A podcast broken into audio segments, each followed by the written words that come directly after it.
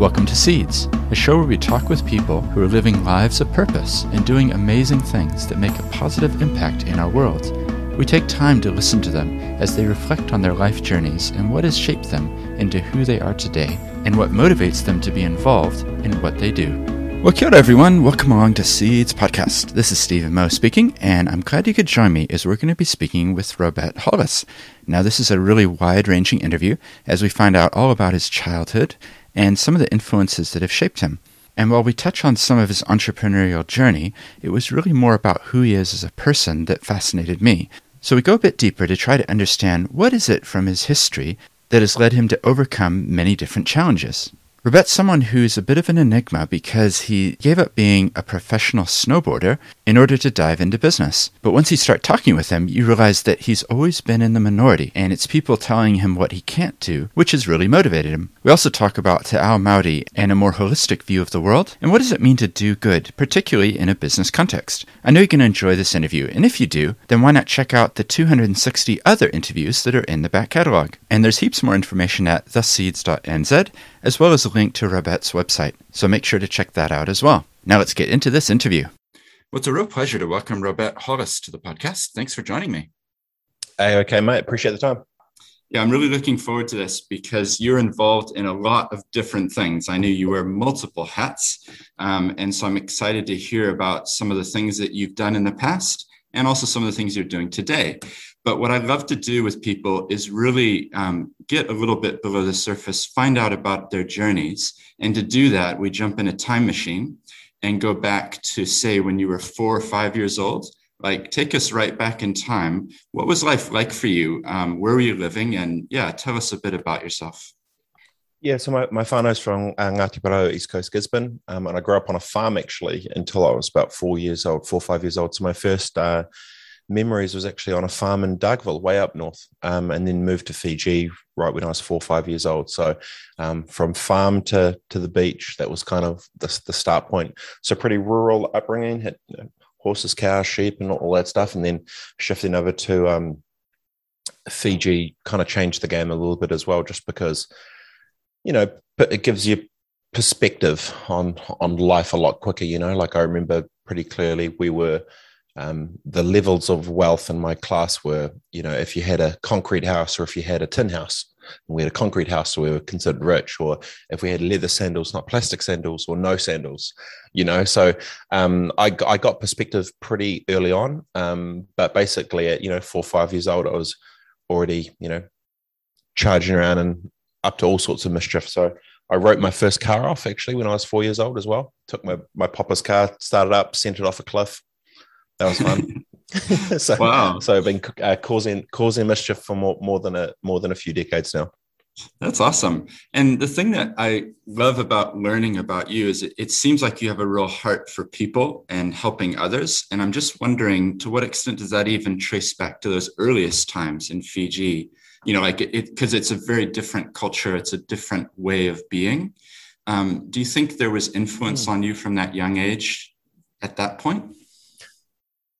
Yeah, for sure. I mean, my my dad was working for a um like a Habitat for Humanity type business, and so we were helping build um you know affordable housing and getting clean water to sort of rural vi- villages and stuff. So some of my first memories were, you know, literally out in these um these little communities and, and tribes that had no um, no power, and you know we are helping you know do the housing stuff for them and getting mm-hmm. getting fresh water in there, and you know those um, first early memories always were very much a, a pretty key. And my mum's always had a pretty um big uh, you know interest in that. So she, even t- still today, she still works with like you know Women's Refuge and Salvation Army, and she's um, been a, a, teacher and help out with nurse aiding and, and all sorts. So very much like kind of from the caring side, um, and then just yeah, kind of growing up through all that. You know, you get perspective at a at an early age, and you kind of see things a bit differently. And I think probably just being like grateful, you know, as well, because I mean regardless what I do now, people kind of know where I've come from. It's not like,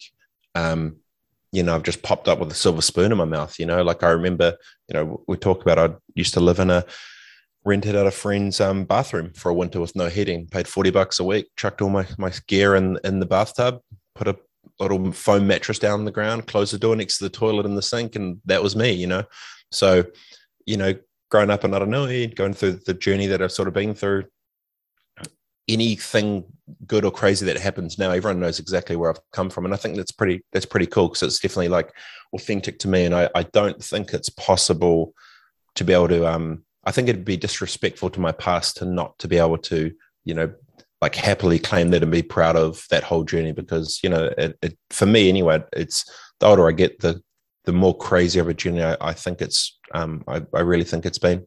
Mm. That's a that, that's a good insight. Sometimes when I ask people questions, one of the classic questions would be, "What would you change about your past? You know, what would you tell your younger self?"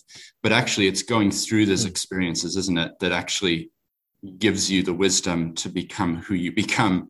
And I think if I told myself what I know now when I was 18, I probably wouldn't have listened to myself, firstly. Um, but also, I had to go through those things to be able to shape me mm. into who I am today. Um, just coming back to that early childhood, I'm I'm really curious. How how long were you there in Fiji for? Like, was it several years? How, you know, it, it, these are conscious memories, aren't they? It, it's an actual. No, totally. Yeah. Yeah, so I, I totally remember growing up on a farm in Dargaville. Then um, we are in Fiji till I was um, eight eight years old. So four four five years, and then we moved back to Christchurch and moved down to Aranui. That's where I grew. Um, sort of was basically grew up till I finished high school. Um, so my my my business Aranui Ventures is named from where I'm from.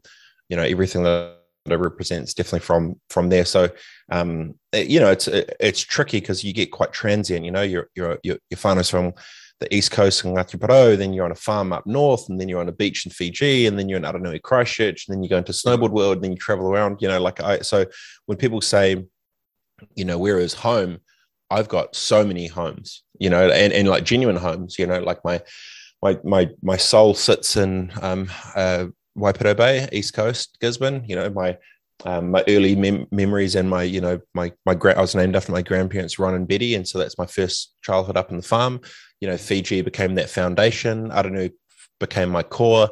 Then, you know, Crush. And then um, when I got into snowboard world, Wanaka was basically the beating heart of everything, living and breathing out of there. You know, then I moved to Auckland for the business stuff. And I wouldn't say Auckland, I, out of all the places, I would definitely would say Auckland's not home, home as such. You know, that I was, I, I've lived there, but I wouldn't, I wouldn't call it home. And then in the States, you know, now I've been um, back and forth the last 20 years. So Tahoe's also home. And then my wife's family's from San Fran. So that's also home. Um, so, you know, my, um, if I was to die tomorrow, my ashes would get spread in probably a few different places, I'd, I'd imagine. But yeah. I, I th- actually think that when you, when you have the perspective of lots of different lives and worlds, it gives you a way, a sort of broader approach to how you you know look at things in life you know because you've got to see so many different lenses or so many different angles of of, of stuff. And so it's probably one of the, the best thing. And also being able to travel the world and meet a million people and all sorts of stuff has been probably pretty rad. But um yeah it's very transient but at the same time very um yeah sporadically localized. Mm. it's fascinating the concept of home isn't it as well? Because you know, home is where the heart is. Like there's these proverbs that come out. Um, for me, I'm similar. I have an accent, but I'm actually speaking to you from Ōtautahi Christchurch because I grew up here as well. Um, and this mm. this is where I feel most at home. And it's a strange thing, but I feel like in Christchurch, if somebody says, "Let's meet here," I can get there without telling you the street names. I, I just get there. Mm. Um, whereas in other cities, I'd be like, oh, well, how do I, what's the best way? Whereas here, I feel so comfortable. I get it yeah, you, you just go. we got to go to Cal Stadium, play some basketball. I know how to get there, you know. And and um, yep. for me, that's a really significant thing because I, like you, I've traveled a bit. I've lived in six different countries, and in those other places, it's um, it's been about the people in those places for me. Um, yeah. Mm. So growing up in Christchurch in Aranui, can you just describe what that was like? Yeah, what was that environment? And um, yeah, so you're eight years old. Yeah, was so it a difficult eight, transition nine, back? Um, was it hard to come back to a, a, a, country that was supposedly your home, but you'd actually grown up in Fiji until then? Well, it was definitely colder. I would say that. Um, I think probably just the, the interesting one with Aranui for me was more um, maybe tension's probably not the word, but I, have always sort of lived this dichotomy of this kind of this um, this balance, right? So you know, I talked about when I was um, you know growing up on a farm and up what far north, I was kind of like token Maori kid and a bunch of white boys. Kind of go to Fiji, and even though I'm Maori, I'm considered probably white compared to Fijian and Indians. And then I come back to Aranui Christchurch, and then in Christchurch, you're kind of surrounded by a whole bunch of white boys again. So then you're kind of there. And then I go into snowboard world and it's predominantly rich Pākehā and I'm poor Māori kid. And then I come into business world and it's, you know, corporates and suits and boardrooms and all sorts of crazy shit. And then here I am and with my like $7 t-shirt on and, and kick. So I kind of have always sort of had this funky balance with, um, with my my place and things. I don't know whether it's maybe that's part of my combat my combative nature as well because it's basically mm you know it, it's it makes it harder when there's more in front of you you know and i think for me anyway m- my journey is I, I like winning the battle that's harder because then it's not only a better story to tell but no one can question that journey when they know how tough it's been so you know i don't know for me um was definitely tough. I mean, it wasn't wasn't easy. Um, you know, it's if you don't know Christchurch, you know, it's a low socioeconomic area of town. It's far east. Um, my dad, when I was, you know, 11 years old, he had a, a, double brain hemorrhage and he went back to the brain capacity of a six year old. So, you know, home was not, not easy, not good, not safe at times. Um, we are on the benefit, um, you know, went through all that. And then, you know, when we were, I was 15, then my dad passed away. Um, when we were, I was on New Year's Eve, we were on a family trip up north and we got in a car crash and it was horrible, you know? So then I just think of myself in the time, you know, 15 years old, dad's just passed away. We're on the benefit. I'm failing high school. You know, my careers advisor then tells me that I can, you know, work in a warehouse packing boxes. That's what they said I could do with my life. And I'm like, well, I've got nothing wrong with that's what you do to bake bread. I just had a full issue where that was the kind of the limit of what they were saying I could do with my life. And I was just right. like, stuff you, you know, stuff you and so I just turned that into fuel. You know, I turned that entire um, moment that gave me fuel for the next 10, 15 years to get me out of there. And that's exactly what I did. So, you know, it, um, I eventually got a um, offered a scholarship actually after my dad passed away to go to Christ College. And I thought it was for sport, but it was actually for kids whose um, dads had actually died. And they didn't tell me that. They lied to me about it. And I chose to stay at Aranui. I chose to stay with my boys. I chose to stay with my crew. And I was like, stuff that. Like I I ain't leaving, you know. And they're they're my boys and still my boys to today. Um, and that was basically it. So, you know, love that page. That's part of the reason, or the main reason I, I named my company Aranui Ventures, named after where I was from. And yeah. so I wanted um, it to be as a statement of like, you can do it. You can get out there and do different. You can push. You can strive. You can do whatever. And so that's been that's been my um my journey. And it's definitely come at, at a toll of being insanely combative and competitive towards stuff if I'm passionate about it. Mm. But net net, I don't really regret any of it because it's got me here. And so stuff it, you know. Yeah. So I'm interested in two things there. I'm going to pick up on it. The, the first one is just that conversation where you were told this is all you'll ever be able to do. For some people, they would have reacted in a different way and just accepted it, I guess, and gone, oh, well, that's all that I can do. What is it in your nature, do you think, that that caused you to react in the opposite way, which is, well, I'm going to prove you wrong? Because um, it sounds like in each of the circumstances you've described, you've been in the minority. You know, you've been the one always, always in the minority. So you've kind of grown up with that, you know, having to prove yourself in a way. Um, but yep. do you think that was that the source of that, or yeah, just talk us through that? Well, it's for, forever the under. Yeah, it's forever the underdog, right? Like I, yeah. I knew that they weren't going to give me it, and I was just going to take it, like stuff them, like. Yeah. You're not, and because I'd been super competitive at sport, like you need to understand as well. Like my my my drive for going hard is pretty different to most. You know, like I was walking when I was nine months old just full walking. like I was just sending it and going at 110% when I was, you know, 11 years old. I was playing for the New Zealand under 14 basketball team. So I was three years ahead of my age at 11. And I was like the smallest in the group, played bas- played soccer for New Zealand, gone to the national reps for soccer, skated, got third at nationals. You know, like all anything I'd go into, I'd just go insanely hard and go and dominate. And so when basically someone said, This is all you can do, in my head, I'm like, Well, now you've just given me fuel and thanks for that. And, you know, I'll see you in the future. And I just kind of said, Stuff you and just went and did my thing. And so, you know, like I, I so I went hard and I, you know, I became a professional snowboarder and I traveled the world and ranked number one in New Zealand and I won a silver medal at the world final. So, you know, like I, I went to the pinnacle of, of that as well. But f- for me, it was always like, um, if I would have listened to them, what would I have done? I would have just stayed and plateaued. And I was just kind of like, stuff that. Like, why can't we do more? Why can't you push more? And so the like I I I want a battle, you know, like I want I want them to you know think less of me. I want them because I need that. I need that sort of fuel. And you know, I went and saw um, I don't know if it's a psychologist or psychiatrist or one of those a couple of years back. I was trying to decode my head a little bit to figure out like what makes me tick. And he just sort of simply said, mate, you know, you're basically just going from a prove yourself to others mentality to transition to now being able to provide value to the platform which you now have. Because what you don't want to be is the angry, washed up old dude that's just hating on everything mm-hmm. the way things were and blah blah blah. It's like you don't want to, you don't want to be that dude. So you know that transition phase has probably just been happening over the last couple of years as well as I've kind of got out of um got out of that and I've had a few wins and you know moved on to the next. Yeah. Well, that's the thing that interests me is now that you, you, you know, because your story is amazing. And I did watch a, a video um, when you had your book that came out.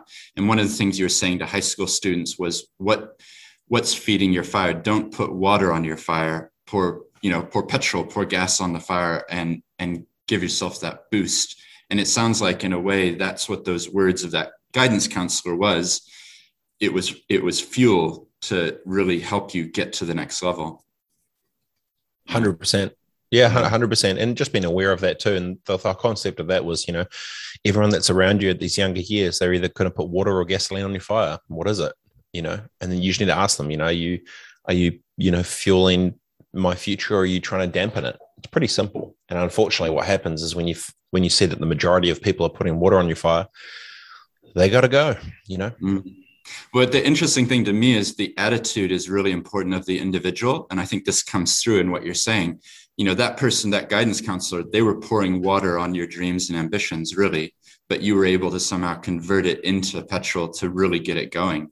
Um, which is because I think that's important for the listeners to realize is that there's going to be negative things that come, but how do you react to them? You know, what happens next? Yeah. Can I come back 100%. to one other point? Because um, I'm I'm just curious with your life. Like you you've been successful. You you're doing amazing things now. But one of the things that strikes me is with your father passing when you were 15. Um, that must have given you a sense of mortality, or you know, the the sense that the reality is we're here for a short time. You know, we we're born we're alive and we die. Can you just talk us through? Did that, you know, that's a young age for that to happen. Do you think that has had an influence on your approach and things, or or are there other factors? Well, for ages, I'd always wondered why do I go so hard, and one of the things that I was thinking about is is the reason that I keep continue to push, push, push is because I don't have um, um, my dad to be there to say I'm proud of you. You mm. know, like you know, your mother you can be a you know an absolute you know homeless wreck, but your your your mum's always still going to love you. But you know, having you know your dad say you're proud. If I got that, do you think I maybe would I have stopped? Maybe would I have been like, cool, I've made it. I don't need to push anymore. Cool, I don't need to try. You know, and then I I, I thought about it for a bit, and then I realized that you know I was walking at nine months old. I've been overachieving my entire life. Absolutely everything I've done, I've totally pushed and crushed and keep going, going, going. So it wasn't. But um, what it probably did do for me anyway. It just um, I got uh, I'd been playing team sports until he passed away, and then after he passed, I kind of just gave up on the team sports because I wanted to do something for myself that I could control and that I could do. And snowboarding gave me that. It was like expression, it was escapism, it was creativity, it was freedom, it was um, acceleration, it was it was everything. Um, so for me personally, it was kind of like that was became my my escape and my freedom and i just stayed with it like i didn't i just kind of if i want to go do something like who's to stop me like who's to say i can't go and try and do whatever you know and so I think if anything, it just made me more committed to the um, to the escape of what I wanted. Like my whole thing was, I wanted to be able to get to the states and snowboard. I wanted to be able to get on a plane, get to America, snowboard. That was like the only thing that mattered. Um, and then I made it happen, traveled the world, and the rest is history. Yeah. The interesting thing to me though is because I think you you won, you know, the silver and you were professional snowboarder, but then you walked away from that as well. What was your thinking behind that? It was super easy, man. I was um my game plan was get in, blow up, get out. Build up as much leverage as I could, build up as much relationships as I can, build up everything and then transition into business. That was always that was always the play. And so before I probably totally peaked in my skill set of ability, I made the decision to retire. And it was going to be so I made the decision to retire before I got the silver medal. I told two people, I told my bro Mitchy and Nate, and I said, after this, I'm quitting. I'm stopping competing and I'm starting this business and it's going to be an online, you know, snow media company, blah, blah, blah. And they thought I was absolutely nuts. So basically, I go, I win, I get, you know, I get silver. I come back to New Zealand and everyone thinks like, oh, Robett's, you know, going for blah, blah, blah, blah. And I'm like, cool, I'm out. Peace. And I was like, what? What? They they could they couldn't believe it. But I knew in my head, I knew exactly what I was doing. And at the start, so many people gave me grief. Like, um, you know, I w- I wouldn't necessarily say I was a laughing stock, but a lot of people were just like, oh, look at Robert trying to be the businessman, trying to be all business, business, business, blah, blah. And in my head, I was like, just wait five years, you know, the second one injury, you'll be out. Second, next thing happens, sponsor drops you, you'll be out. And then, you know, it, just like clockwork, mm-hmm. all those had it hated, had sort of, you know, navigate off to side and done whatever. And, you know, I never wish ill will on any of them, but um, it was awesome to see that my strategy had paid off by becoming a platform and being able to you know get paid from everyone all at once instead of just one person and being reliant on your your body and your skill set. And it was getting to a point where you know it wasn't fun to almost die every day you know? Like jumping off a cliff and and it was getting super good. And don't get me wrong like i was i was good but i wasn't like I don't think I was like the greatest ever. Like, don't get me wrong, like I could shred and it was fun and it was awesome and I was I was good, but I, it wasn't like, you know, this is going to buy me Lamborghinis. So my whole thing was, how do I transition out safely? And the way I saw it, saw it was, well, my writing was at its peak. I want to start a business, and then I want to slow crossover, and so I can, and then all of a sudden I don't need to be reliant on my body, and and that's that's that's how it played out, and it was probably one of the coolest things that I'd um that I managed to do, and most of these times when you're so ahead of the game with what you're thinking, you're crazy until you're not. Like everyone thinks you're nuts until you win. And then you're like, oh man, you actually planned that. And it's like, yeah, like for years. and so, you know, I've, I've been lucky enough to probably have that happen a couple of times now, which has been pretty awesome. Yeah. The interesting thing I pick up on that though is it's it's the foresight, isn't it? It's thinking in the it's the chess game. It's thinking a couple long game ahead. chess, mate where 100% i love chess. Yep. Yeah. Yeah. I, for me it's a similar picture. Like i the chess idea is you've got to th- be thinking in advance you know like several moves ahead. But the other thing that i've often thought of is collecting keys and the keys will open doors that are locked.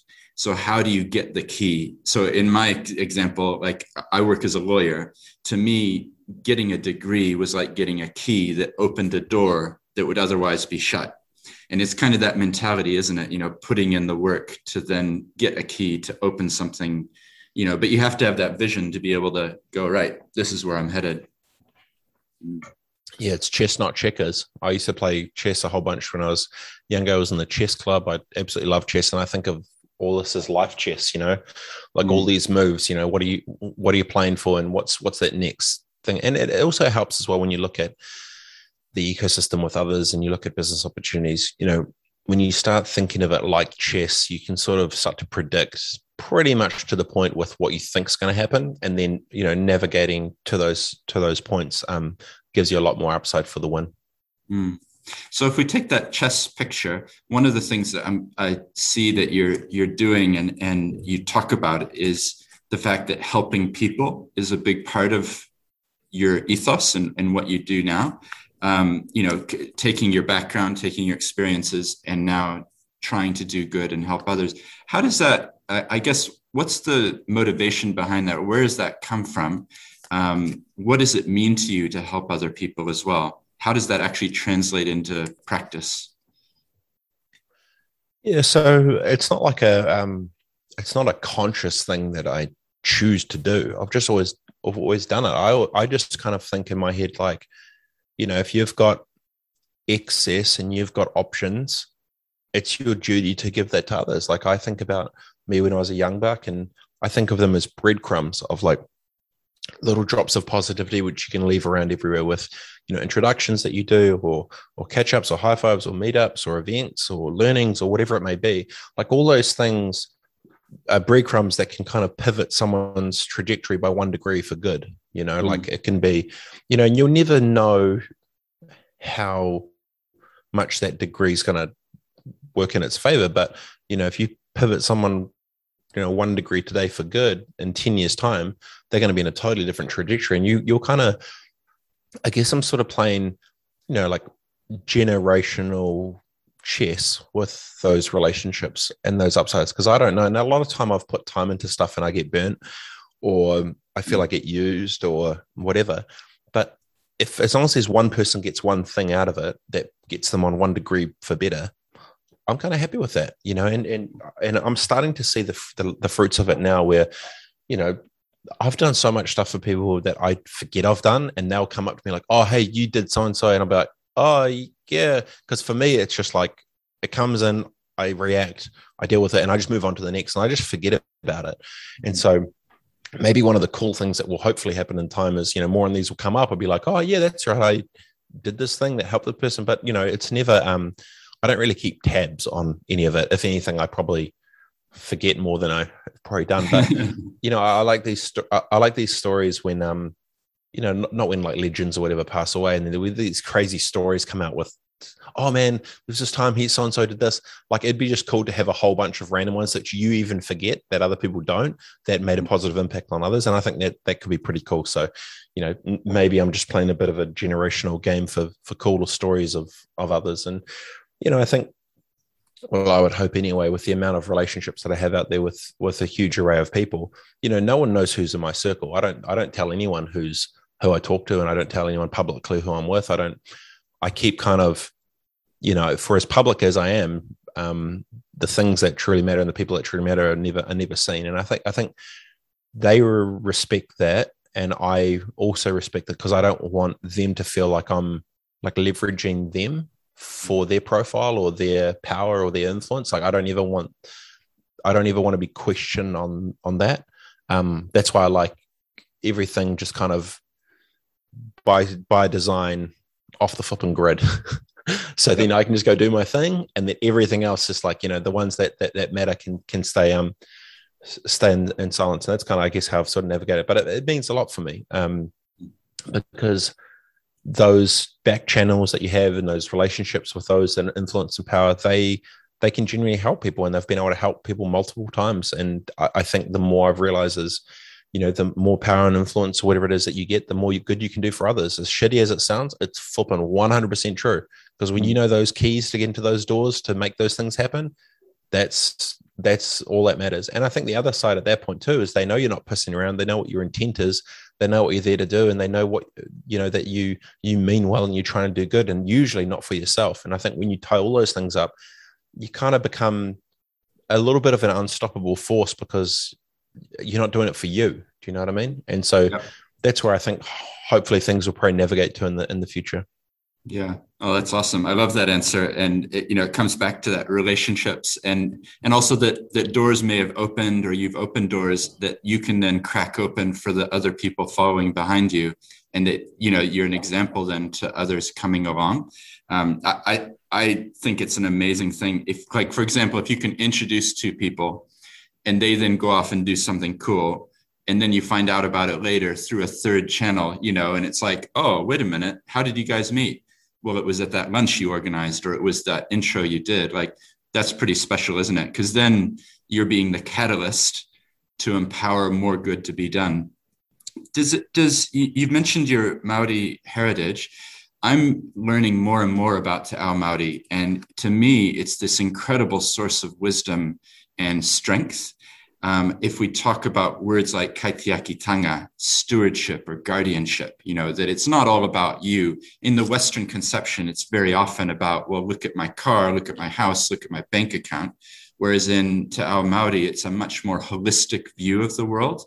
And actually, you aren't even you in some ways. You represent all the people who've come before you, and you're there to guard and shepherd the people who are coming and helping them.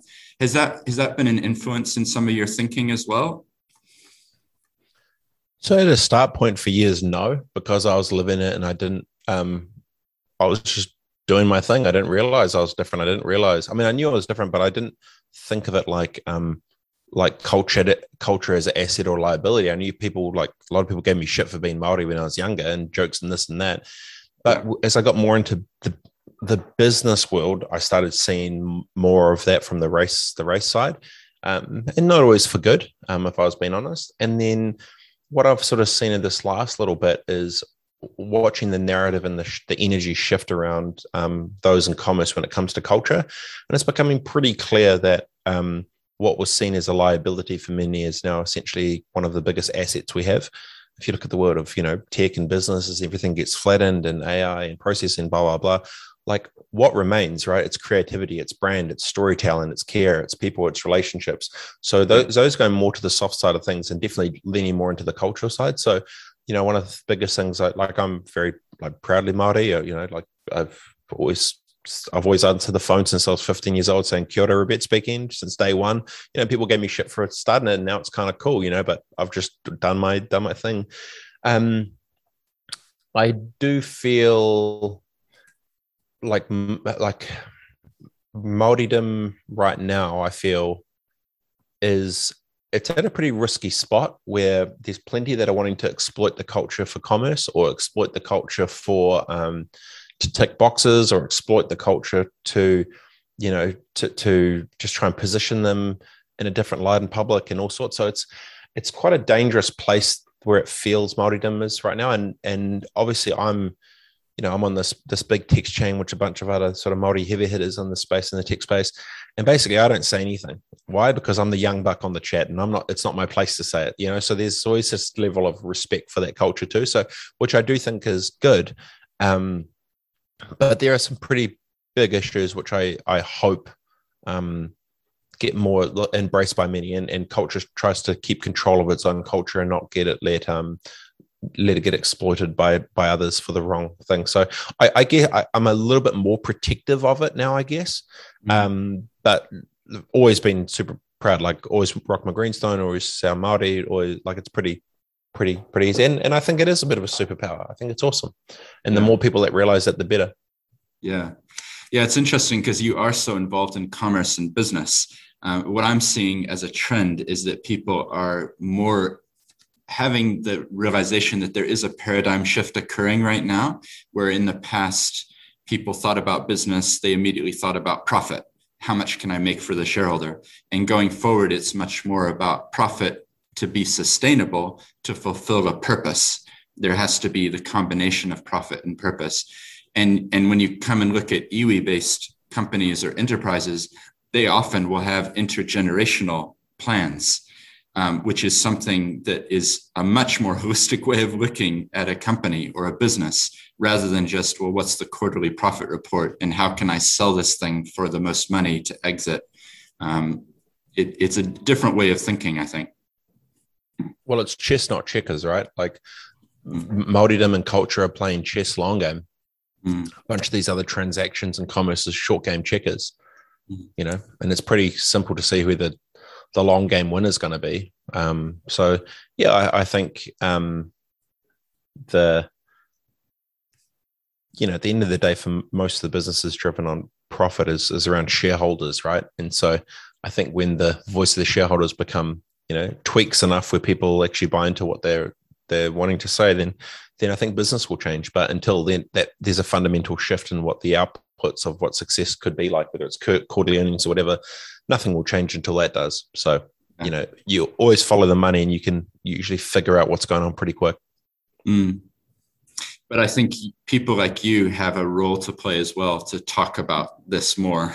And, um, you know, that, that purpose is a key part as well. When, you, when you come to invest or you're looking at a business, how you can support them, um, what are the type of things that you're looking for or, um, yeah, how do you go about supporting an entrepreneur coming up?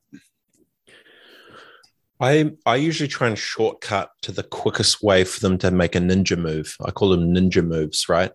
Like um, usually they'll be so stuck in the little bubble they haven't zoomed out to actually think of, you know, who's the smartnership, like who's the smart partnership which they could do. Whereas, you know, have they actually looked into what currently exists in the market? Have they thought about talking to? Because as soon as you do a ninja move, you can think about who you actually need to talk to, and that's just a person. And as long as you've got the relationship with the person, you can get to them.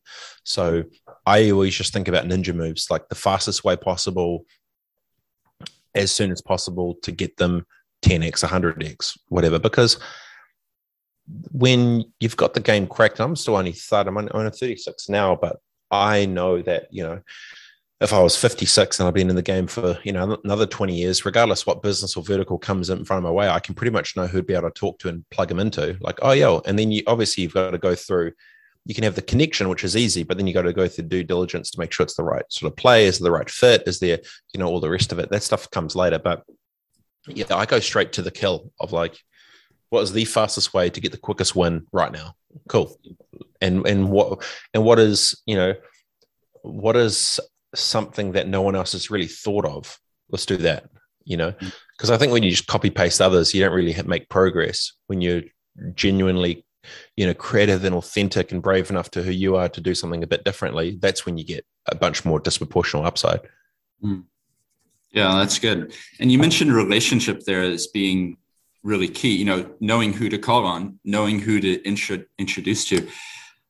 I can't even ask how many people you would have met in your lifetime, but I'm guessing it's tens of thousands, if not hundreds of thousands. You know, can you describe your sense of when you first meet someone? Can you tell? Is it is, is those first five seconds? Can you tell how much can you tell from that versus sort of the the longer term getting to know people? I'm just curious about that as someone who's met a lot of people. Yeah, so I'm kind of insanely lucky where I can pretty much remember like every person I've ever met, I can pretty much remember their face. I won't remember the name as such, but I remember the face and the energy. And like perfect example, I was at the gym the other day, and um, I sat down as a dude next to me, and I literally remembered him from like a year and a half ago. We met, and he was, you know, he's into like greenstone stuff, whatever. And I was like, "Oh yeah, hey, yeah, I forget your name, but yeah, we met. You're talking about the greenstone, blah blah." blah. And he just like couldn't believe that I'd remembered him. But in my head, I was like, "No, no," because I remembered like the moment, and I can. So IQ wise, I'm not that smart. I'd say, um, you know, I failed high school, couldn't get into university, but EQ smart. I feel I'm pretty flipping epic. you know, like I can roll into a room and I can pretty much like read and decode. And because I've got this, I love the chess thing too. Mm. I can then go into their mind a little bit to be like, okay, my perfect example was last Wednesday. Some stuff's going on with this other business, and I was on the phone call about it as a bit of a like a code red emergency for a friend of mine. And it, I was just looking at it, and I said, you know what? If I'm then in this moment for what their world is, this is how I'd see it, and this is what I think I'd do next. And then honestly, 48 hours later, they announced the launch of this next little thing and we flipping called it. And everyone was like, How did you pick that? And I was like, Dude, you can kind of see it. So the way I kind of think about it is I'll just put my energy into theirs. I'll see the world out as if I was them. But then I put the layer on of like how they roll, what's their moral and ethical compass, what their energy is like, where's their where's their skill set, and that's how I kind of put it that way. But yeah, basically I can roll up um, probably like eight to nine times out of 10, I can basically get a read on someone like real quick. It's been yeah. a lot harder through COVID and stuff because everything's been on, um, you know, obviously on like screens and you can't feel the person in the energy. And mm. one of my biggest weaknesses and strengths was that, you know, my biggest strength is usually if I'm physically in the room and my energy can come with me. But to be able to try and make these calls from, you know, through screens, I've, I've definitely probably stuffed up a lot more remotely. Um, yeah that's probably been been okay. I probably haven't had the as good of a read. So, I mean, I'm getting better slowly, but um, yeah, I'd say you know, eighty to ninety percent, I can pretty much read You know, you can read the energy of someone wants something real quick. You can read the energy if someone's not fully been honest. You can read the energy the way they talk about others. You can you know like all that stuff's super easy you know.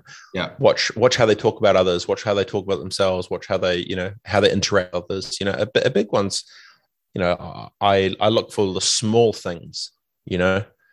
Like do you you know do you look the waiter in the eye and say say what's up and ask them? Do you open the door for the lady as you're coming out? Do you like just these small stupid things but i think it can tell a lot about about someone and i think probably the good thing from my side now is there is so much of me out there where it would be impossible for me to fake fake it like there's just too much you can't you can't fake the amount of stuff that i've sort of put out so uh, in some ways i kind of feel like more like open for all of it because um, I feel already pretty exposed and transparent anyway.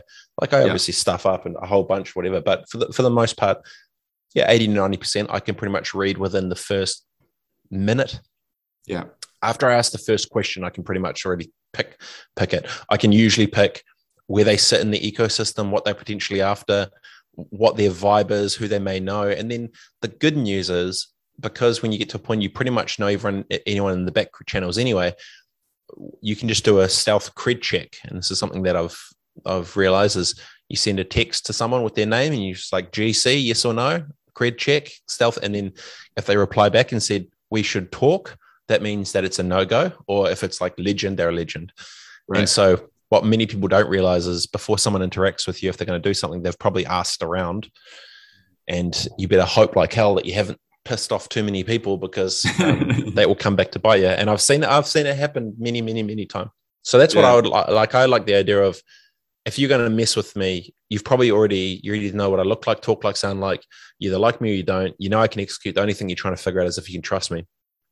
And then you ask around and you have a chat. And the majority of the time, if someone's coming for a first banter and it's going to be potential business, they've already done the rest of the due diligence. They're just trying to figure out if they can trust me or not.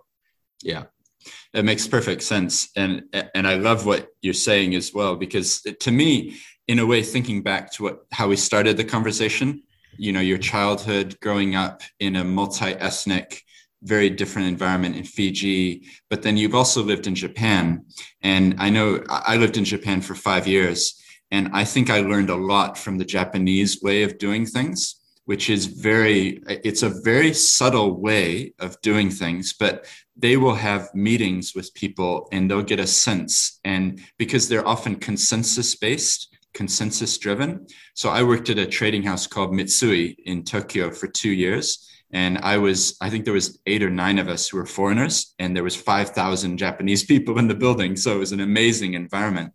But i learned so much from that and i think it's helped me to realize that that empathy or that asking some questions and drawing people out to understand their perspectives before you say something is actually can be really a useful tool. And it sounds like because you've had so many experiences with different cultures and different ways of being, you're able to project yourself into the skin of the other person, which then gives you a bit of a superpower to really know, well, this is probably what they're angling for.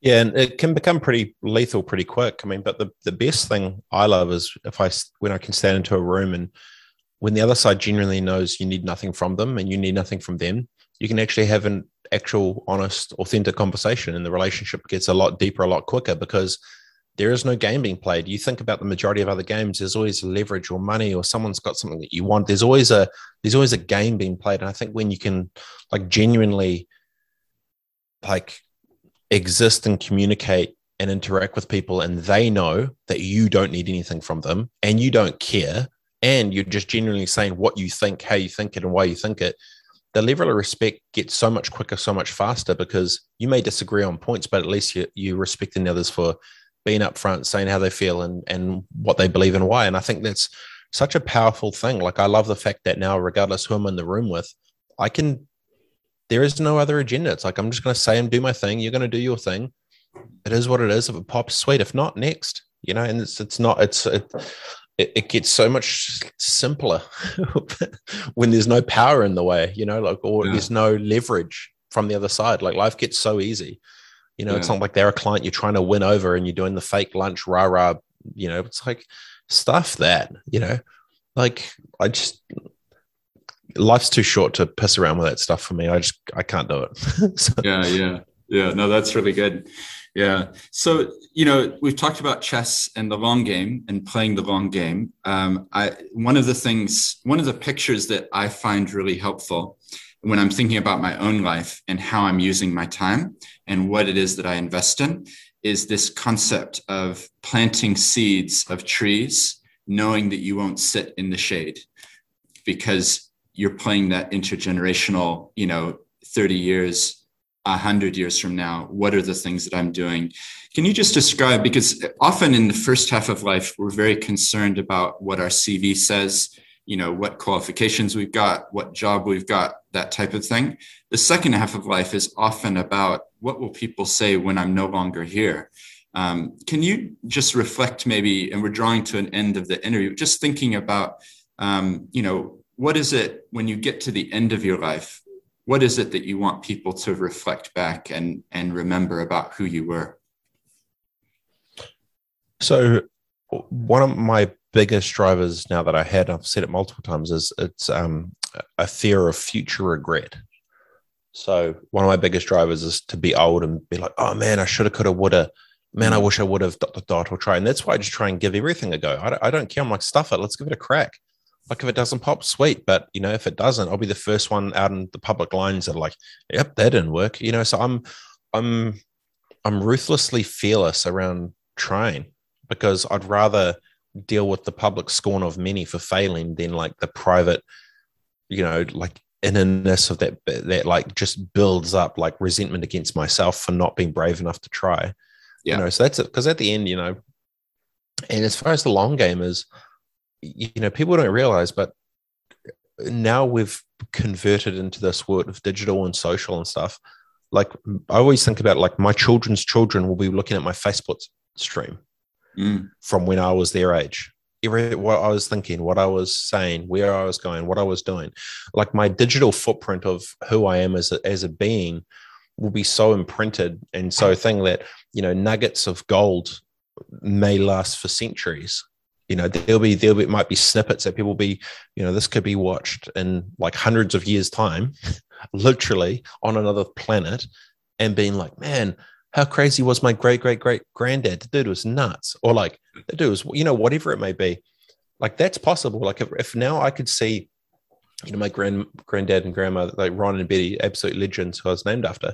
Man if i could look at a like a visual time stream of them at like 15 17 20 traveling the world like what they thought what they thought about you know politics and space and uh, you know religion and people and community and society and currency like you know we've been able to basically that, so i think of it like i've basically i'm documenting my existence for generations that i'll never meet so if hmm. you're watching what's up yeah.